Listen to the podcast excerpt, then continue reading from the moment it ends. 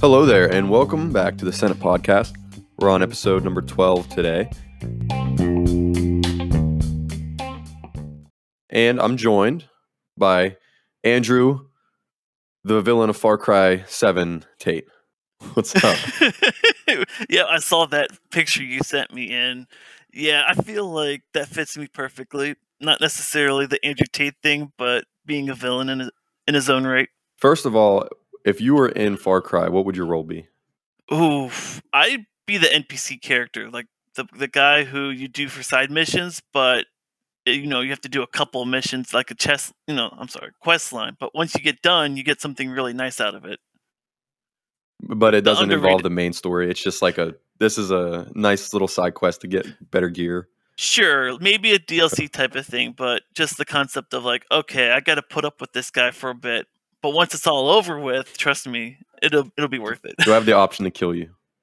Um, not with without mods. You have to mod for that. Okay. Well, we know that Andrew Tate would be the perfect uh, Far Cry villain because Far Cry villains they are either dictators or some weird like cult leaders. And uh, Andrew Tate posted a, a picture, I think, a week ago, about a week ago, right? And he was sitting, and you could see the back of his upper body and the back of his head, and he's like looking out the this gel cell. You can see the bars but he's looking out into the distance and it's like this mountain. It looks it looks like the cover of a far cry game. Yeah, and I it's think, amazing Yeah, don't quote me on this, but I think to the right it was what like a cherry blossom tree. yeah yeah it was yeah it was a cherry blossom Yeah. tree and i think it was almost like a like one of those uh japanese inspired buildings with the what how, how do you want to describe the roof but yeah it looked like it was set in japan or asia So I don't think they have a specific theme for that with um you know Far Cry yet because I know what was it Far Cry Four had the nepal Nepal, yeah, but we don't have like a maybe like a feudal China era or something like that. That would be amazing. Yeah, Yeah. I'm, I've been playing. Speaking of Far Cry, I've been playing Far Cry Six, and I want to talk about it. But the setting is pretty much like fictional Cuba. Mhm.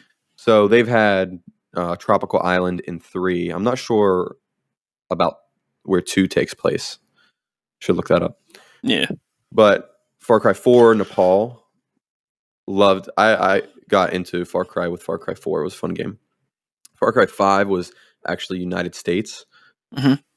Uh, I think where was it? Nevada, Montana, something like that. yeah, one of those um more family rooted type of places. Yeah, out uh, out west or Midwest. And then Far Cry Six, fictional Cuba with Giancarlo Esposito Mhm.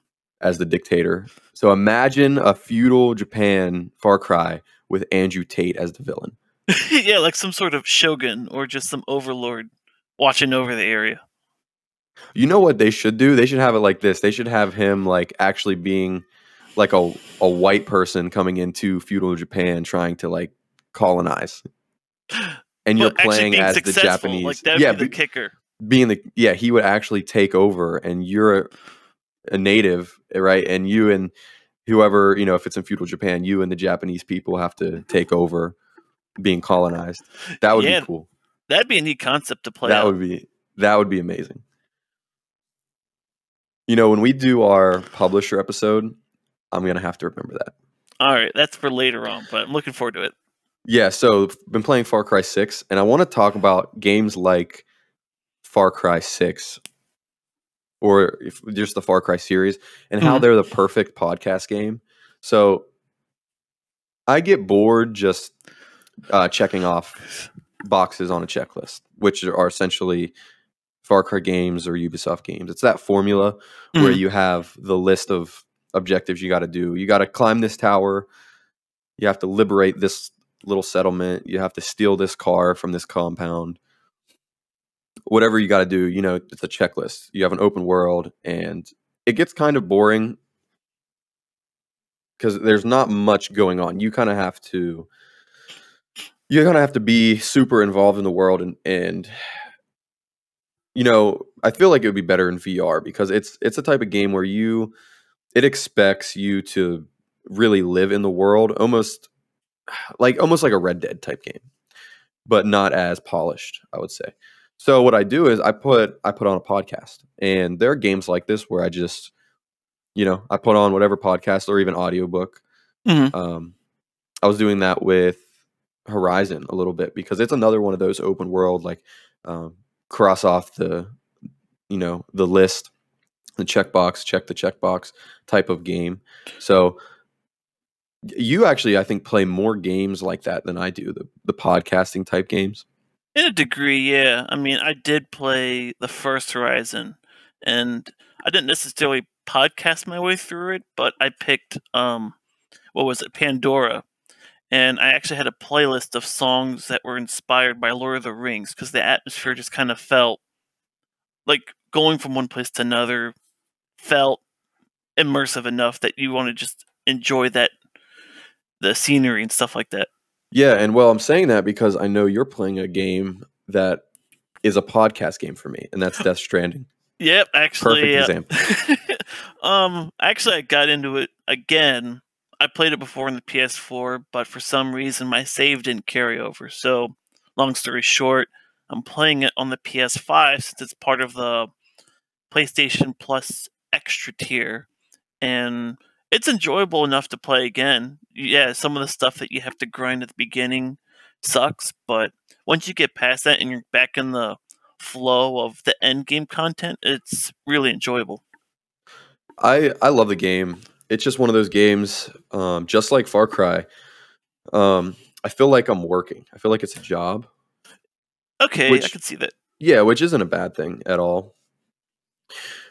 It's an it's something to take your mind off of your real job. You know, you come and you come home and boot up Death Stranding. It's like, okay, now I got to deliver these packages. Yeah, mine's more literal of a job. Yours is just get rid of this guy. yeah, Far Cry is more like, okay, I can be an assassin for a little bit.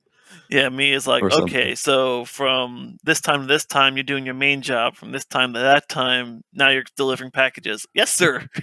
Well, that's like people that do the simulator games. I know a guy, and um, he would get off of work and he would go play. I think it was like um, it was a racing simulator, but not like you would think. It's not like GT7 No. VR or something.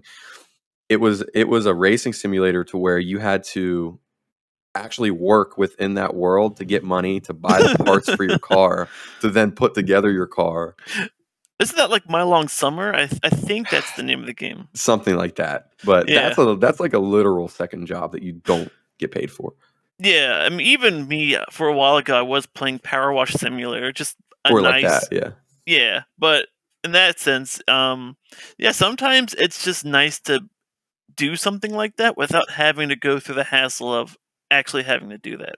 Yeah, and that's kind of what I'm getting at. Those games where it kind of takes your mind off everything and you can just you can just drift. It doesn't require a lot of you, but it requires you to be in the world. if Well, not what I even mean. that, but there's no real consequence to if you mess up or That if too. you're Yeah. if you're just playing for the sake of playing. Like, if you wanted to mess around with it, no one's going to stop you. You're not going to set a company back or get laid off because of it. That's a perfect example. So Far Cry is that game for me. Death. Stranding was that game for me. I don't play too many games like that because I like to play games that are are very involved, action, uh, heavy action, heavy narrative uh, oriented. I don't play many open world games like that where you can just uh, get lost. Yeah, and for me, I used to be like that a lot. I mean, the older the generation games were, it was the best type of games. But now, moving forward, I'm more into roguelites, replayability, something that you can get more out of each time you play it. But those open world games definitely hold a lot of value, even now with the modern games that are out, like Death Stranding and Far Cry. All right, so let me ask you about roguelites because I'm playing a game like it's my job, Mhm. which is Mario Kart. Okay, And essentially, it's Mario a Kart roguelite. roguelite. It's a roguelite because what happens is you boot it up, right? okay. Oh, I'm going to do this run. And your run is whatever cup you want to do. Mm, I got these four tracks. You mm, do the run, and let's say you get uh, second place. Oh, well, I got to do this run again. and you No. keep doing that same run until you get first place. Nope, nope, nope, nope, nope, nope. You're, you're thinking of roguelike. Uh, this is a little bit on the technical side. Roguelike is where if you play it and your stuff, you know, you progress as you play, but when you end it, you're back at the beginning. Roguelite is where you're gaining progression stuff that you could carry over to the next thing. So let's just say an example, oh, you finished second place, but now you start with a mushroom boost. And then let's say it's a cup for instance then like the next race you make first and then oh now you can i don't know you can drift 50% faster so roguelite's a more progression outside of you know the game that you're playing so if you lose it then you have the chance to use those um, upgrades and perks again Okay, so what would you consider a battle royale type of game? Because I am I have this theory, uh, this opinion that battle royales are roguelite. Um, not necessarily. I mean, battle royales are, I guess, more rogue-like in that concept, but essentially, a battle royale should just be something where you are fighting to be the last one left. Um, Hunt Showdown is an example. So the caveat to that are battle passes. I'm Mhm. thinking, um, I'm, just let's just use Fortnite as an example. Right. Your goal is obviously to be the last person alive, so you can Mhm. win the battle royale. Yeah. But when I play Fortnite, which I, I hardly do anymore, Right. I what I thought was fun was actually completing the missions. Oh, If if you complete the missions, even though it's a battle royale, when you get outside of that run or that match or whatever you want to call it, Mhm. you have the unlockables or the progression. But if I guess it's all cosmetic, anyways. So well, there was um a while back. It, it was like season two or something like that. But basically, it was the whole spy themed Mhm. era, they had a mini map, like not mini map, I'm sorry, but a mini game mode where you did have some level of progression where you can rank up and then get items that you could bring in. That I'd say is more roguelite. okay, okay, Um, anything involving cosmetics usually aren't considered roguelite because they don't offer an impactful progression once you boot it up again. They just offer some flair or something nice that you can wear while you do the same thing you were doing already. okay. That makes sense. That makes sense. Yeah. All right, so I'm been pl- I've been playing Far Cry and Mario Kart. The DLC just came out today for Mario Kart, Oh, and they're they're adding six total new uh, playable characters from now to the end of the year. Oh, So they added Birdo today, and then people wait, Birdo was only released just recently. yes, Birdo was only in Double Dash for the GameCube. Okay, so it has been a bit then. Yes, so they, they released Birdo today, and then there's going to be five more new playable characters uh, in the next two waves throughout the end of the year. Oh, cool. All right, those are the two games I'm playing. You're playing Death Stranding, so is there anything else you want to say about that? Yeah. Um. Obviously, I told you about Death Stranding. Um, I'm still playing Path of Champions on the side. That's kind of like my in between thing. But um, recently, I've been getting back into Total War Warhammer Three. Um, have you heard of that? A little bit, a little bit. Okay, so it's it's basically an overworld real time strategy game. Mm-hmm. and the concept of it is just that you control armies and those armies can capture stuff like risk but um, i just been getting into it because the concept of this big sandbox risk map that you come you know command and conquer stuff you have different factions so you have a lot of variety in how you want to play your armies and i just like the the universe of all the different uh, races that you have available to play as. Yeah, that's interesting. I, I know a little bit about it because the game that's similar to that would be 8 Bit Army that I'm kind of interested in. I've always wanted to play it or just kind of dabble in it to see if I'm into those type of, you know, top down RTS games where Okay. you control armies and whatnot. Sure.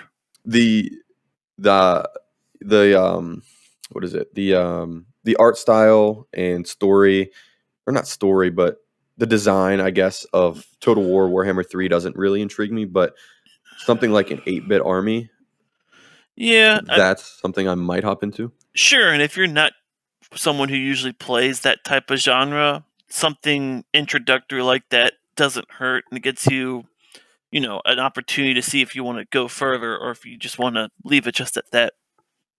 Yeah, I agree. So, Total War, Warhammer Three, Path of Champions, Death and Stranding. Death Stranding. Yep. What what a catalog! Yeah. Diverse, huh? Diverse catalog right there. Yeah, I'm. I got to get back into God of War. That's the kind of game I just got to take a break from, Yeah. um, and then cleanse my palate with a Far Cry, and then just get back into God of War. So this year, I've I beat Horizon Forbidden West. Loved it. Crazy, crazy ending, and I love sci-fi. And it is just the most sci-fi ending in any sci-fi thing ever.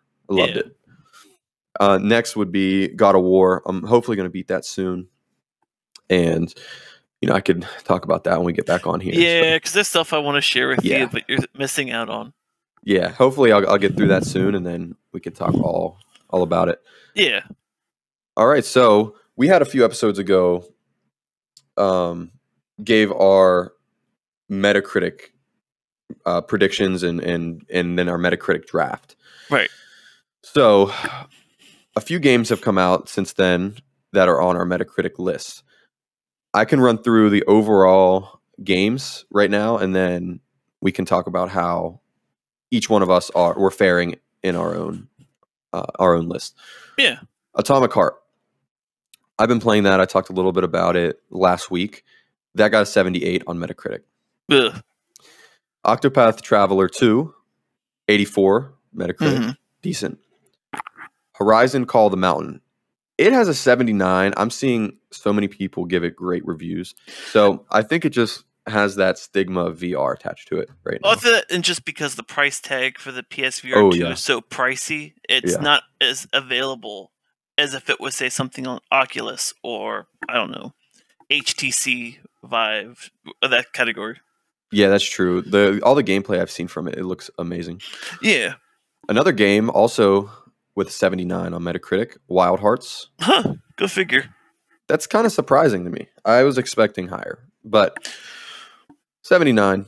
Uh, and the last on the list, Hogwarts Legacy, coming out to a 90 on the Xbox Series consoles, Yes. which is a huge, huge uh, score for you. You had Hogwarts, Horizon Call of Mountain, and Atomic Heart. Yeah.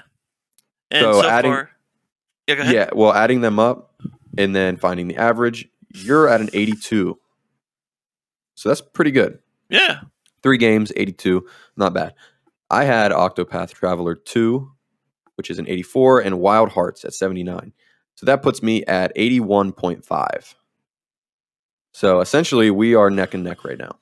Yeah, I mean, it's kind of funny how even with that third game, I just barely scraped by.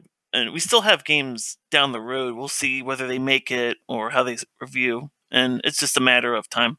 Yeah, and what's fun about doing this is you never know throughout the year what can happen. Oh, yeah. For instance, I had Starfield on my list because it's supposed to come out the first half of the year and they delayed it to September.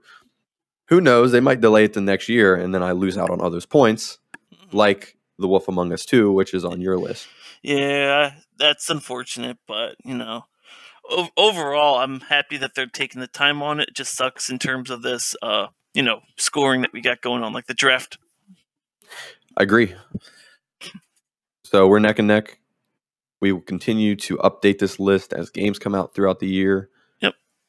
Um, so with that topic of the show, we've been talking a lot about video games, m- more so the recent video games that have been coming out. So I want to go back a little bit and talk about games that we consider masterpieces or games that we think should be called masterpieces. And these can be games, there's no rules of when these games come out or what they score. It's just our personal, you know, games that we think are masterpieces. So I'm actually going to start with you. We have a list here, and you can start with honorable mentions, and then we'll actually get into the games we think should be called masterpieces. But we have some honorable mentions before we get there. Yeah, okay, cool. Um, did you want to do me, then you, or just go through my list and then you go through yours? For the honorable mentions, go through all yours, and then we'll go back and forth for the uh, the main list. Okay, um, I guess I'll go with the list, and if you want to delve into it, we can. Uh, starting as first honorable mention, I have Slay the Spire.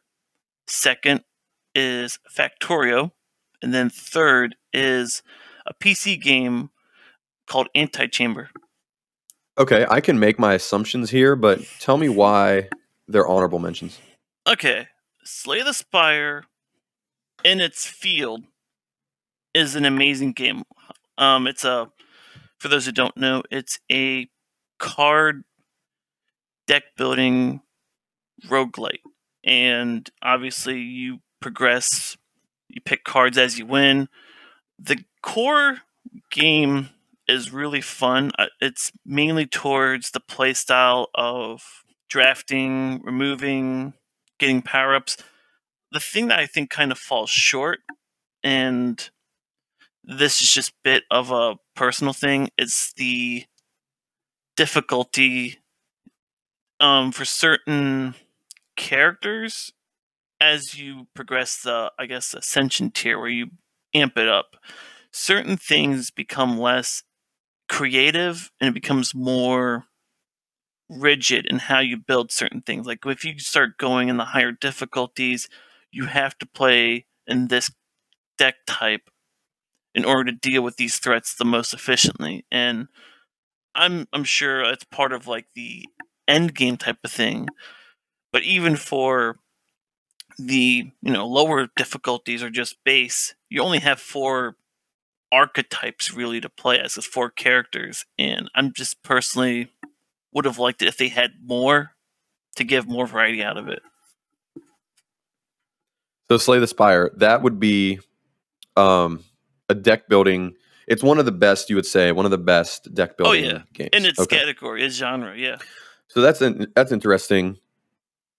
M- My games are consistently in one type of genre Mhm. for this, so it's it's nice to see a deck building game because those are a lot of fun. Obviously, I've been ref- refraining from talking about Marvel Snap in every episode, but. I'm I'm like at level three thousand on it right now, uh, in love with it. So I completely understand the, we have our vice. building. Yeah, Mine yeah, is the deck building. Champions. Yours is Math Marvel Snap. That's, that's fine. All right, so Factorio. Okay, Factorio. Um, also kind of in its category. Um, the base game, you know, is phenomenal in itself. You start off with nothing, and you have to work your way up via resource management and building things into other things in a compound type of manufacturing. Uh, you basically got to work with what you have available. I mean, music is decent. It's nice, you know, subtle ambience. Uh, and just the gameplay of the factory and as you're building it is really good. The thing that kind of sells it short is that there's a lot more stuff that you know becomes you know more quality of life and more i guess that makes it more perfect under mods and uh, if those mods or at least a handful of them were in the base game then yes this would be perfect I, would have a very similar pick, just like that. Okay, but to wrap this up, um, the game itself is really, really good. I love playing it a lot, and and one of those games I just pick up and play every once in a while. Um, I have 388 hours on it, which isn't a lot for some people, but for me it is. Um, but to get to the point, it's definitely good, but could be better if more was in the vanilla experience. That's fair. So Anti Chamber for PC. I've never heard of this game. Yeah, this is one of those games that kind of popped up on my radar way back. This is a first person exploration slash puzzle game. And it's basically it's mostly a black and white type of setting, but you go through these rooms and you have to do these challenges in order to make your way through the whole game overall. But what's really neat about it is you're playing and you have these little, I guess, text cards that pop up on in the atmosphere or I guess the environment, and you click on them and they give you some little life lesson. Usually, some simple stuff like, you know, sometimes it's okay to backtrack in order to get the answer that you need, or stuff like, you know, at first, if you don't succeed, try again. Those are more basic ones, but overall, the game gives you little stuff like that that's just neat to give you a more positive perspective instead of just going at a more direct approach. Um, reason why it's not masterpiece per se is just the obscurity is one of its things. It's just not many people know of it, and also sometimes the puzzles that you try to do can be difficult, but the game doesn't really tell you how to deal with it. It just shows you this is a room that you could go to, but not necessarily how you deal with it if you're stumped. Yeah, I'm I'm watching the trailer right now. Very interesting. Reminds Yeah. me of almost something like the Stanley Parable.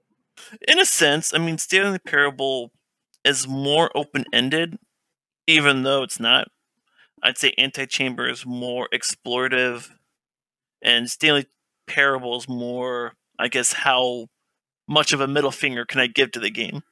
That's true. This one seems like it has at least a message. Yeah, Um, well, I guess Stanley Parable does have a message. it does but, to a degree. but I know what you mean. yeah. This game looks very interesting. Okay, cool.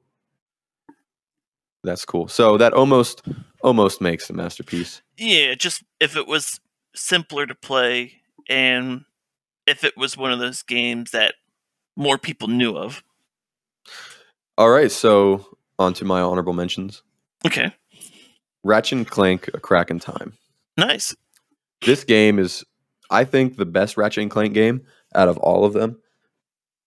And I could see the argument for uh, Rift Apart being the best one. I think maybe um, technically it is the best one, like technically, as in, Yeah. you know, what it does, What it's capable of doing. what it's capable of mechanically, uh, everything. But in terms of an actual Ratchet and Clank game with the narrative, uh, the world, the design, it's not. Uh, this game is from I believe 2009, so Mhm. obviously it's not as advanced. And Sure. looking back, it, it seems dated. But at the time, it was considered the first. Uh, it was considered a Pixar movie, but playable. It, the game was Huh. advanced for its time. Uh, the design, like I said, with the weapons and the worlds and the puzzles, way ahead of its time. It is. I think it's as close to a masterpiece as a game can be But but it just it's held back by some story aspects which lend to the design uh, an example would be they split ratchet and clank up in the game okay. so they do the same thing in rift apart but rift apart does this better and it's actually it reminded me a lot of crack in time because when they split ratchet and clank up ratchet gets uh, his hover boots so he can essentially do what he could do with Clank, but now he has boots to do it. And Clank has always had his own levels, which consisted of puzzles. The Clank levels are puzzles, the Ratchet levels are action. Mhm. The Clank levels in this game are very interesting because it's a game all about time. So you can uh, manipulate time with Clank eh, to figure out puzzles. You do something and then you reverse time, and that copy of yourself does that part of the puzzle while now your present self does another part of the puzzle. yeah, I've seen games like that. That's a cool concept. It's a very cool concept and this was obviously the first time they tried something like this and though it you know it worked it just left a little bit to be desired, you know, so this game 10 uh 9 out of 10 at least. I yeah, could definitely. I can definitely see the argument of why it's not a 10 out of 10, but definitely a 9 out of 10 for sure. Love the game. Best Ratchet and Clank game. All right. Yeah. My second pick Guardians of the Galaxy 2021. Oh, okay. It does a lot, and it does a lot very, very well, but it does not master one specific aspect. Okay. And that would be the choice based aspect of the game. Oh, it's a lot of fun, but it doesn't have a big impact on the story. So you are left with making decisions. And what it does, these dec- these decisions affect your relationships with the characters. So, for instance, I wanted to build a great relationship with Drax. So anytime it came to helping out Drax or supporting Drax, I picked those decisions. Anytime it came to Rocket, I just wanted to uh, ruin his life, basically. So I would I would pick the choices that made him mad, very mad, Okay. and it affected I, kind of the synergy with the characters, um, just with dialogue. It didn't affect your synergy, synergy with them if you were trying to do team attacks or work cooperative, you know, cooperatively with these characters. Uh huh. and le- there was you know there was a part where we had to sneak into the stronghold right? But we needed somebody to be prisoner. So i came between picking groot as being our prisoner or having rocket be the prisoner. So i wanted to lock um uh, I- did i say ratchet Uh, I think you kind of said Rocket, but you almost I think you corrected well yourself. i just realized second. going from game to game ratchet and rocket and, and that's why they make that joke in endgame anyways Yeah. um but i put rocket in the cage right and Mhm. gets super mad and he breaks out of the cage all mad and it's like this rabid animal Mhm. um so you can do things like that and it, it, it branches off into different story paths so let's say i would have picked groot um i would have got a skin for rocket that i would have found Mm. but since i picked rocket i found a skin for groot so now if i wanted to get the platinum i would have to go back and pick the opposite choice Yeah. so it's I think if they would have made the choices more consequential, this could have been a 10 out of 10. But it was very much like, okay, let's dabble in a lot of these areas. Like the the combat with the with the elements and the cooperative, I guess tag team type battle mechanics they had Yeah. was a lot of fun. And then obviously the narrative choices versus uh, choices that you would pick to impact the gameplay. It was just almost like, okay, take this path or this path. It didn't affect the overall story enough to be a 10 out of 10, but it did everything so well. It's a 9 out of 10. It's it's amazing game. Yeah, and I've only seen gameplay of it in just terms of the actual playing of the character, and it feels like a Final Fantasy 15 Yes. type of combat system. Feels like um Final Fantasy 7 remake. Okay, I mean, my only gripe with that is the previous Marvel game, you know, Avengers, Yeah. gave you a roster that you could play as and do other characters' playstyle, but this is just limited to um, Starfire. Uh yeah, so Star-Lord. Star Lord, my bad. Um, yeah, so you would basically direct the other people um, on the team what to do, but you only played through the eyes of Star Lord, which works better in this game, and I'm glad they did it because the story is focused around Star Lord. So Okay. it's one reason I, I love the game and it's on here is because it is so heavily uh, narrative focused. Love those type of games. Uh, you'll see as we get further along in my list. So Yeah. my last honorable mention: Sonic Adventure for the Dreamcast. There we go. I go back and forth whether or not it's the best Sonic game. It All is right. so close to being a masterpiece, but the only thing that holds it back is it being a Dreamcast game. But what makes it almost a masterpiece is the fact that it is a Dreamcast game. Right. So because it's a Dreamcast game, it's both um, on the verge of being a masterpiece, but being held from being a masterpiece. Yes, and that's almost contr you know contradictory to itself, Yeah. but it was very it's, it's so advanced for its time being a Dreamcast game. Oh, sure. Yeah, that was a very revolutionary game system. Yeah, and you know my whole life I've lo- I've loved Sonic Adventure 2 more up until recently. I've really come to appreciate Sonic Adventure and it's not the technical um you know the technical feat that makes it a masterpiece because it's on Dreamcast. It is actually I think it's the storytelling and the character development in the game that makes it almost a masterpiece. Yeah, I know. With one, it goes between other characters' storylines, an interwoven type of, you know, it, go, it goes from one person's story to another's, and it jumps as you play each character's story. Yes, and I love those type of games. My favorite game ever is Sly 2, Band of Thieves. All right. and it has that type of um, storytelling with jumping from character perspectives. Yeah, one beginning doesn't necessarily mean it's the beginning for another character. Exactly, and in this game, it it really does it masterfully. So Yeah. what holds it back is the Dreamcast game. Dreamcast games. Love Dreamcast. Love the system. I definitely think that the mechanics of Sonic Adventure 2 on Dreamcast, it's more fluid. yeah. So what happens is you when you get to Sonic Adventure, you want to put mods on it. And it's kind of the same thing you were talking about with Factorio. Yeah. The vanilla game is amazing, but when you go back to Sonic Adventure and you put the mods in to have it have Dreamcast graphics, but with um, better physics, the game becomes a masterpiece. So I think it's the cl- uh, the closest it can be to a masterpiece in its vanilla version on Dreamcast, Right. especially with, like I said, the story. The story has consequences. It has stakes. Th- You know, each character has its own play style and um, individual story that gets woven into the main story within the game. You know, I wish I wish we could do a whole episode on Sonic Adventure. Okay. So that's why. That's why it is it is honorable mention. Game is amazing.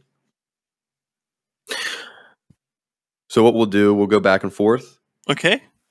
Please, please just get into why this is an underrated masterpiece. This first one. All right. Yeah. So, um, Caleb here saw the list beforehand, and I know this is going to be a somewhat polarizing opinion, but Mag for the PS3, I think, should have been a masterpiece for its time. I don't disagree. I just I mean, look, don't get me wrong. There are other games I could have picked that would be closer to masterpieces, but the problem is the other games I had in mind were either high rated or would have been masterpieces already. So yeah, that's diving true. into diving into this specifically, this actually revolutionized the way you know um, first person shooter games of later you know iterations down the road took inspiration from.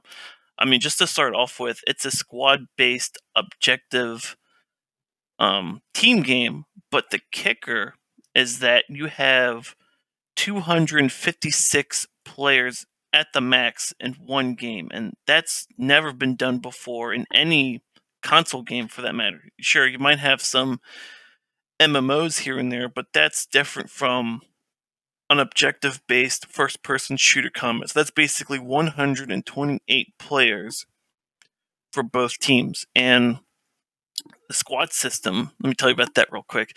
The squad system actually takes real players and it breaks them down almost, you know, like tournament style. So you have like the person at the very top, they're like the commanders, and they're the ones that basically they don't tell the other people what to do in a sense, but they put the objective markers down that the other lower brackets in turn, you know, follow because you get bonus XP for following these missions. So that's the incentive right there. I think you, you have games like Squad, you have games like Hell Let Loose that have a high player base, but not only do they lack in that player capacity, um, you don't have a major incentive to follow the instructions. I mean, aside from yes, you win the game, but that's hit or miss. I mean, the XP incentive really sells the concept of yes, I have a reason for following this other than I hope they're right. So you break this down, you have like a captain, you have like platoons, you have squadrons, then the main players, and the lower ranks obviously have their grunt work, but as you go higher up, you can communicate down below and issue those commands. And I mean, it's been a while and it's probably dated, but the combat, you know, first person shooter seemed solid enough that I enjoyed playing. It was good. It was good. Yeah. But yeah, getting back to the whole thing, I think it's a masterpiece because it revolutionized the further games, you know, like I said, Hell Let Loose, Squad, other games of that genre that are squad based. But it did that on a PS3 with more players. And the only way you can ever compete to that number of players is if you go on PC. I've yet to see a a non MMO game that could, you know, host up to 256 players at once. And that was on PS3. Yeah. Um, I love doing this because I would have never picked Mag, but I don't. Yeah. It's not that I disagree with you. You know, I feel like I was one of the few that actually played Mag back in the day. Yeah. Me, I feel like same. It, yeah, I feel like it was not that popular of a game. It didn't have the licensing behind it like a Call of Duty or Battlefield or Killzone for that matter. or even Killzone, especially yeah, because this was a PS3 exclusive, and, and so Mhm. was Killzone. Especially Killzone Two became the competitive shooter on PlayStation. Yeah. Mag never reached that, but Mag was a very interesting experience at the time. It was it was crazy. I mean, I'm Yeah. thinking of modern games like Battlefield 2046 that try to recreate, you know, a massive squad based open world objective, whatever you want to call it, like Mag did. What almost 15 years ago, probably. Yeah, actually, funny you mentioned that. This is a little bit out of, um, you know, out of the story uh, what you're doing, but Battlefield 2042 is available on Yes. PlayStation Plus right now. Just for those of you curious. Is Mag on PlayStation? Like no, right now? well, no, Mag is not. I meant Battlefield Yeah. 2042. Yeah. That uh, stinker. it's a stinker, but it's free, so you, you can't go wrong with something that's zero dollars. well, I mean, you can, but yeah, Uh, just don't play it if you don't like it. all right, Mags. That's a great choice. That's Yeah. is that is definitely an underrated masterpiece for Thank sure. you. That's that's a great pick. All right, mine is going to be very um, controversial here, so I'll just get into my yeah. my pick. Tomb Raider 2013. Oh, nice. Actually, I, I, like that one. Here's the thing. Tomb Raider 2013 released after the uh, original Uncharted trilogy with Uncharted 1, 2, and 3. Okay. I think Uncharted 2 and 3 are far better games than Tomb Raider 2013. And these games really they at the time they got compared to each other. You know, when Tomb Raider 2013 came out, the revival of that series, it was directly compared to Uncharted. Yeah. and I guess rightfully so. It copied a lot of the elements Uncharted, you know, had. But Tomb Raider was not trying to copy the same exact formula as Uncharted. It, it- of course, it took a lot of inspiration, but you can argue that the Uncharted series took a lot of inspiration from the original Tomb Raider games in the first place. oh yeah, even the ones that were on what PlayStation Two down the road. Yes. So if we just take away the comparison, you know, between the series and just look at Tomb Raider 2013 as a standalone game, okay, Uncharted 2 as a standalone game, it's better. You know, that's a 10 out of 10. Mhm. Uncharted 3, that's a 10 out of 10. These games, I believe, you know, I, I personally like them more, but Tomb Raider 2013 is a masterpiece in what it accomplishes on its own. Let's not focus on the comparisons.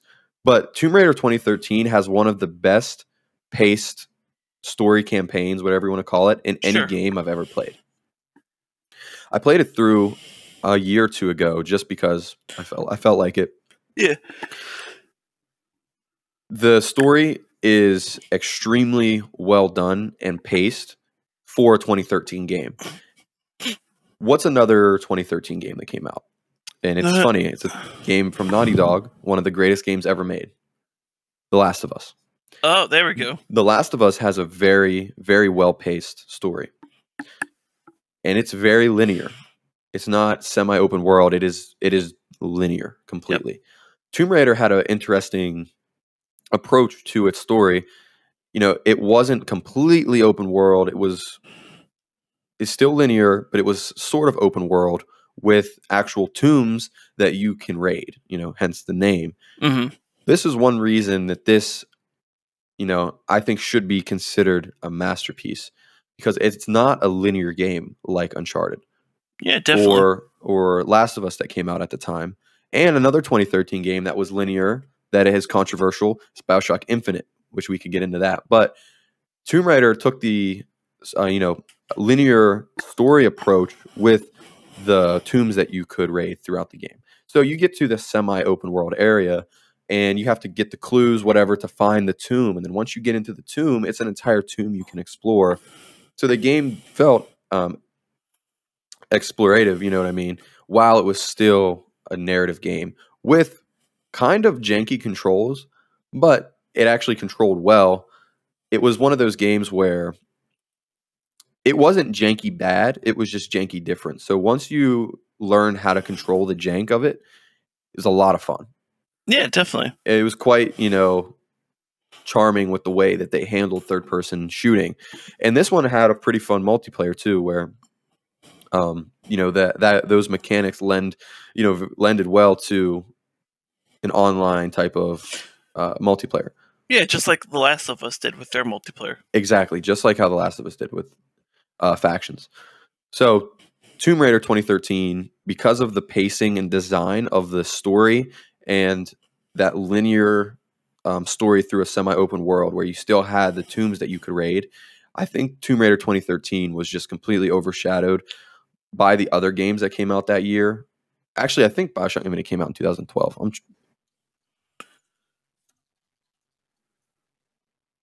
uh 2013 is what I'm right. Okay. Yeah. two for that? two. All right. These were the games that I was very big into at the time.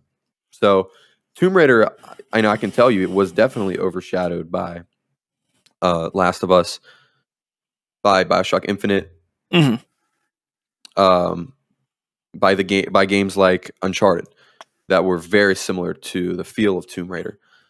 However, a lot of people consider Tomb Raider 2013 to be a great start for a revival of the franchise, and I think it's the best one of the trilogy. So, underrated masterpiece for sure. Yeah, no doubt. All right. Your your next one is uh, uh it is a masterpiece. So you're going to have to tell me why it's underrated. Okay, so I'm gonna say this because I pulled up the Metacritic reviews on this specifically. I'm about to do that too. yeah, check so, th- go ahead, do that. um, before I get into the game, because this is a big like, how is it not masterpiece? I'll get into that. It had an 85% Metacritic review, and I'm talking about the first Kingdom Hearts game for PlayStation 2. Now, this is why. uh, No, get me wrong. I think it's a masterpiece. That's why it's on here specifically. I Okay. just am saying that it should be higher than what it is, and I think we're both on agreement on that specific thought process before Yeah. I dive into it. So, for anyone who's living under a rock, so to speak, Kingdom Hearts is the first Square Enix game to bridge its company with Disney. And it is a JRPG, and the places that you go are inspired, if not directly in correlation with movies of, you know, Disney's past to some degree. The combat is unique in the sense it plays I guess like Final Fantasy 13 um, in the sense that you have a drop down menu and obviously your attack button you can use however you want but for stuff like magic or items you have to kind of scroll through that in a bit in the midst of battle. And aside from that i mean the game i got introduced to this game because it was disney. I didn't even know about the square enix part and i think i was you know like 9 or 10 at the time. So this is just me hearing about disney is doing a crossover game. Who wouldn't want to play it but when you actually get into the meat and bones of the game, oh boy, the story is.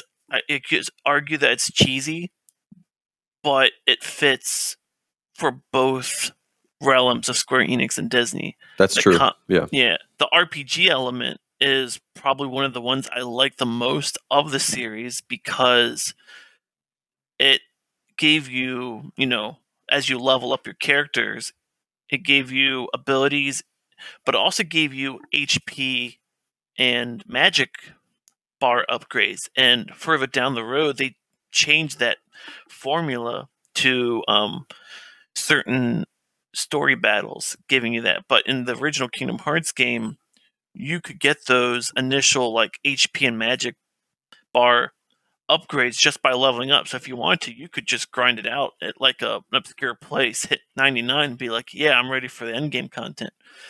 Um, the I mean, I, the music is phenomenal. It takes inspiration from the Disney worlds that you're in, like uh, what the Nightmare Before Christmas, Agrabah, Tarzan's World. You have inside the Monstro Beast from Pinocchio. I mean, there's a lot of different things about this, but I'm going to try to wrap it up just very quickly. The game isn't quite a masterpiece only because it's polarizing for when it first was introducing the concept. You have these two worlds of extreme opposites, and this is their first game together. And a lot of people were skeptic about that. And I think people probably didn't play it at first for that main reason. Like, oh, Square Enix fans are like, what are they doing with Disney? Why can't they just stick to Final Fantasy? And the Disney people are like, what is this other company? I've never even heard of it before. So it just, I think it fell short in that regard because the fan base was so split at the time. Yeah, and if I can add anything, I believe the second Kingdom Hearts is, you know, what everybody considers a masterpiece. Oh yeah, no doubt. That's where it takes everything from one and fleshes it out into a more, you know, rooted, you know, experience. And it, Yeah, it- and the foundation, the fan base is more, you know, they are established because they played one. and that's kind of the same argument I had with um, Sonic Adventure, except with um, Kingdom Hearts. You know, it is you know it's the jank that I think people can't get over. But if it's if you look at the awkwardness or the jank of the gummy ship or the camera or something like that, it kind of makes it a very you know charming game with you know that's something special, uh, especially Yeah. on the PS2. It's definitely one of the greatest games on the PS2. Um, I believe so. Yeah, yeah, and definitely it's it is it's an underrated masterpiece for sure. sure. I would definitely call it one. All right, and I don't know if there's a theme going on of, of first first games in a series, but my next is Batman Arkham Asylum. Uh huh. I'm seeing a lot of gritty, explorative type games from you so far. I guess, and I'm I'm going against everything that I used to think because my top, probably my second or third favorite game of all time is Batman Arkham City. Yeah. And Arkham City, you know, it's scored higher. People consider Arkham City the masterpiece.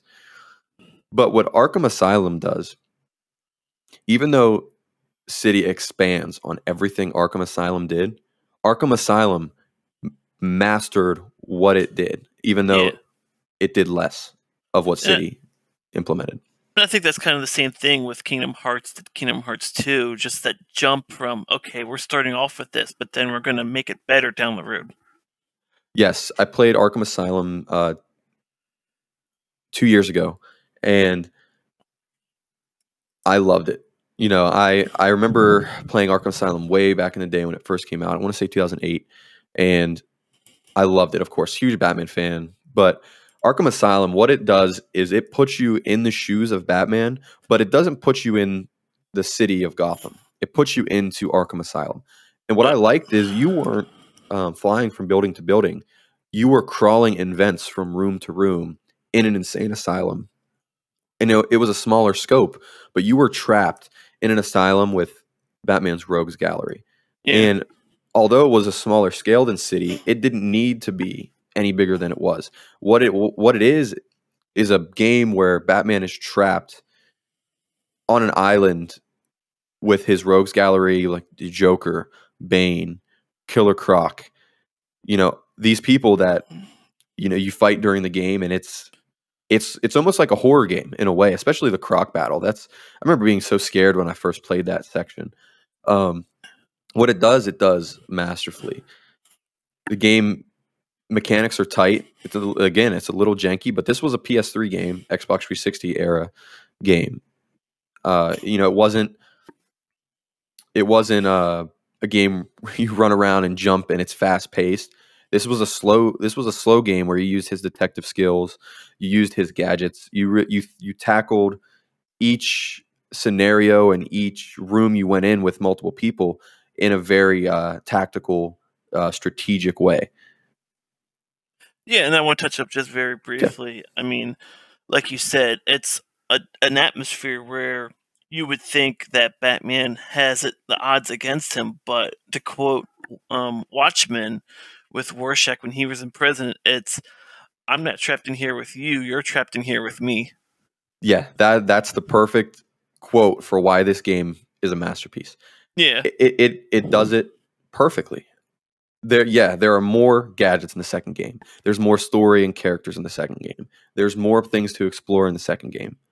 But that also leaves more room for error. In this first game, yeah, there's some jank to it. hmm The combat was fluid for the time. Still, it's still fluid for even today's standards. Look at Gotham Knights. this game puts Gotham Knights to shame, But all and it's the not even close. no, you could say that with all of the prior Arkham games if you want to really split the hairs. Oh yeah, no, not even close. and a lot of people say that City is the best game. Uh, some people even say Arkham Knight is the best. But there's a small section of the fan base that sticks with Arkham Asylum being the best. And I don't know where I stand on it because my favorite will be City. It'll always Yeah. be City.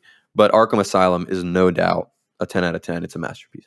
Sure, and I agree with that. It's definitely a nice game to get the you know the Batman series booted up, and it fits the Gotham's gritty universe really well. V- very well. So we both talked about the first games in the series are the first things to revolutionize something. Now we have two left, and they're both Sequels, sequels that take the bar that was set and raise it so high that you cannot say that these aren't masterpieces. So go ahead with yours. yeah, I actually found that you know coincidence really interesting. at Just looking at the list, but yeah, um, my third game on to finish up my list is Risk of Rain Two, and it's on Steam PC and a few of the main um main consoles, but. Where do I start? Um, whenever you're ready, I could go ahead and dive into this one. Tell me about it. All right, so going back a little bit, Risk of Rain 1. Um, I've told you before how I'm a big fan of roguelite games, and Risk of Rain 1 was no exception. 1 was a pixelated roguelite shooter, um, had multiple classes, um, and you basically had to find the exit of that stage and then fight a boss. I would I would have put Risk of Rain 1 as honorable mention, but my biggest thing I didn't like was how small the character was and how long it took to find the you know, the ending, not the ending, but the exit. 2 takes that formula of everything in 1 and addresses all the issues it had. So, going from 1, it was a 2D scroller. 2 is a 3D open map. It's It looks so fun. Oh, it's phenomenal. And you basically have your character have loadouts that you can unlock as you beat the game with those character doing achievements, but for the sake of, you know, conversation, we'll say that they have one primary, they have a secondary, a dodge, and then ultimate. And each character, I think there's maybe what 10 or so, but you have so many different play styles and the thing that makes the game shine is you're finding enemies you kill and they give you currency and you open up chests and shops in the game that give you augmenting abilities you know something that if you attack an enemy it'll shoot electricity to two or three nearby enemies doing percentage damage but the, the thing that makes Risk of Rain 2 really, really good is it's a difficulty based off of time. The longer it takes for you to beat the game, the harder the game will get in terms of the frequency of enemies, the difficulty, well, in terms of, I guess, the variety that they send you. And they actually throw in different modifiers that will hinder you. And then they even throw bosses as standard enemies when you get crazy enough. And it's just you want to get to the point where you're snowballing and destroying them, but there's so much fun in even you know dying because you realize okay, I messed up here. I want to go back into it and figure out, you know, if I can try a different build to just you know decimate everyone in front of me. I, I've watched gameplay. I think I've even watched you play. Um, game looks so much fun. I actually Yeah. would like to jump into it. Eh, yeah, it's one of those games that if you've never played the first one, that's okay. You don't need to play the first one to get into the second one. It's a standalone game on its own. The part that doesn't make it a masterpiece specifically is the fact that it's got a learning curve to it. And some people just aren't into, you know, difficult to master type of games. And I feel that could be a setback right there. The game also will give you stuff to unlock, but some of the challenges can be really tough that you might just not even get to unlocking them conventionally. So that's another setback behind it. But aside from the difficulty curve, just base gameplay, and trying to unlock everything. Everything else about this hits all my marks. I like it. Great, great pick. Thank you. And uh, we're going to save the best for last. I I have another I have a sequel and we've been talking about games from you know different console generations, different eras. So I want to go back just a few years uh, to 2021. Mm-hmm. It's a bad era. the uh, the game uh, you know there's a game that came out uh, called It Takes 2 mm-hmm. certified masterpiece at one game of the year. Uh, one of my probably my top five in my top five games ever. Absolutely loved it. Another great game came out, Rift uh, Ratchet and Clank Rift Apart. Huh. This year was the launch of the new consoles um, as Yep. well. There was a lot of competition this year, and I say that to say there was another masterpiece that went under the radar this year in 2021, and that's Psychonauts 2. Really? That went under the radar? I thought that had a lot of buzz with it. It it did. It did. It um I can't remember if it was nominated for game of the year that year. I think it was. Um, but it was overshadowed by a lot that year, especially Rift Yeah. Apart, because a lot of people compare uh, Ratchet and Clank games, uh, th- those games, to kind of how Psychonauts is. And I'm going to get into that because one of the fun things about Ratchet and Clank is it's a sci-fi story, and you're exploring different cultures throughout the galaxies um, and different planets, and that's fun to see and play through. Mhm. Psychonauts really caught me off guard of how much I enjoyed it because it's also a sci-fi story, but instead of exploring different cultures in the universe, you're exploring the different intricacies and depths in people's minds. The Yeah. game is about you know heading into uh, the minds of people. So Psychonauts 2, I never played the first one. I know of it. It, it looked kind of janky. I never I never really had the opportunity to play it.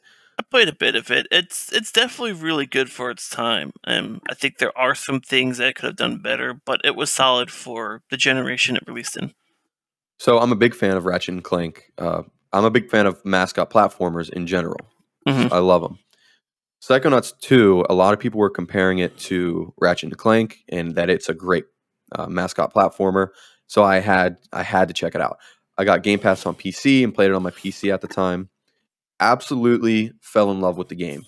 And I was I was I'm on fandom right now. I was just reading about it and it was developed by former LucasArts employee Tim Schafer. Oh, okay, I So- can see that. Yeah, so it has that feel to it. It has that um that culture behind it. Well, a lot of the levels in the game are superliminal because of it being a non-linear structure. Like you're dealing with someone's psyche, so things change and dynamically alter as you go about playing the game. Exactly. And I'll put it this way. This game is very hard to explain because of what you just said. So I can't go through and explain really explain the the game in depth right now. I'd have to probably play it again and write down intensive notes. Um, but super fun game to pick up. And like I said, I never played the first game, but the way that this game stands alone and builds off of everything the first game created. Peter McConnell was the composer for Psychonauts 2, which he also composed the music for all of the Sly Cooper games. Oh, So I knew instantly when I started playing Psychonauts. I said, "This is the guy that made all the music from Sly Cooper." I knew it immediately. wow. So this game is a mascot platformer. It is it has similarities to Ratchet and Clank. Has the music from uh, the the Sly games in it.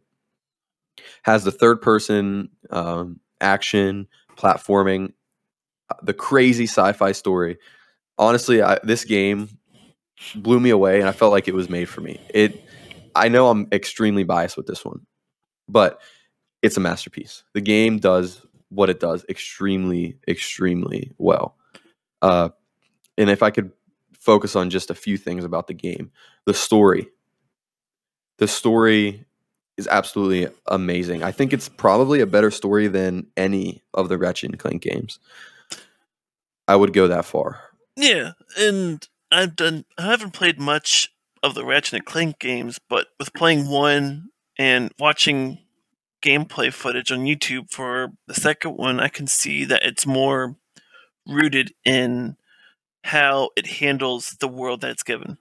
The way the world changes dynamically to the events that happen is unlike something I've seen in a while. Yeah, it's it's a feat that this game managed to uh, accomplish in a, in a year full of games like that. Like it takes two, it tackles the world in an interesting way where it's you know you become a toy and you see it from that perspective, or Ratchet and Clank Rift Apart, where you're traveling through different realities, um, different universes within a galaxy, and you see them from different perspectives. And this one, you're traveling through people's uh, minds, and I, for some reason, this one I loved. It was probably because of the music and the the directing and all of that, but yeah, but I mean, just from what you said, like the game itself takes a different approach to how it handles level design because there are no rules when it comes to the psyche of an individual. Some people have a more cheery disposition, some are more anxious, some have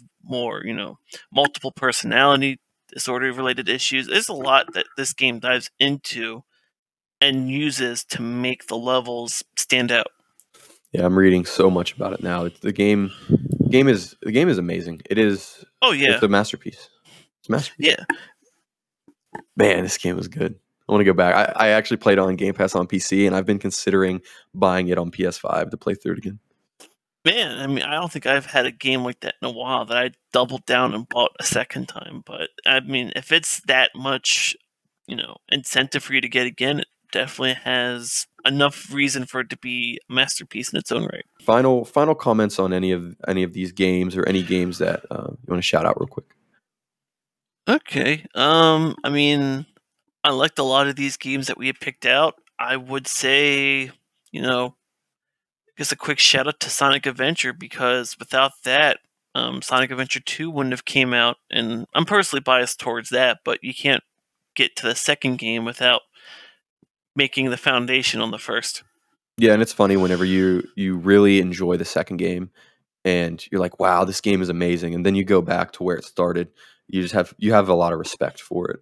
Yeah, you see where it came from and you're like, "This is, you know, good in its own right. I'm glad this came out first. Yeah. It's like, oh, although this is a masterpiece, you know, as in the sequel, it's like the first one is it's it's a masterpiece In its own right, yeah. in its own right. Yeah. Thanks for coming on, Andy. It's been fun uh, Yeah. deciding w- these masterpieces, um, deciding which games we consider ten out of tens. yeah, I'm glad we could share our different opinions to what makes these games, you know, tick and each of our own arguments and what we explain helps, you know, give depth to anyone maybe listening in for the first time. Yeah, and although they're not conventional masterpieces, they should still be considered masterpieces. Right, and that fits in line with the theme of the topic today. Exactly. So if you got this far, thanks for listening to the episode. And we're on Apple, Spotify. I have everything out on YouTube now. Everything's on YouTube, Oh, nice. uh, Google Podcasts, all that. So thanks and thank you, Andy. Until next time, man. Have a good one. Yeah, you too. Catch you guys later.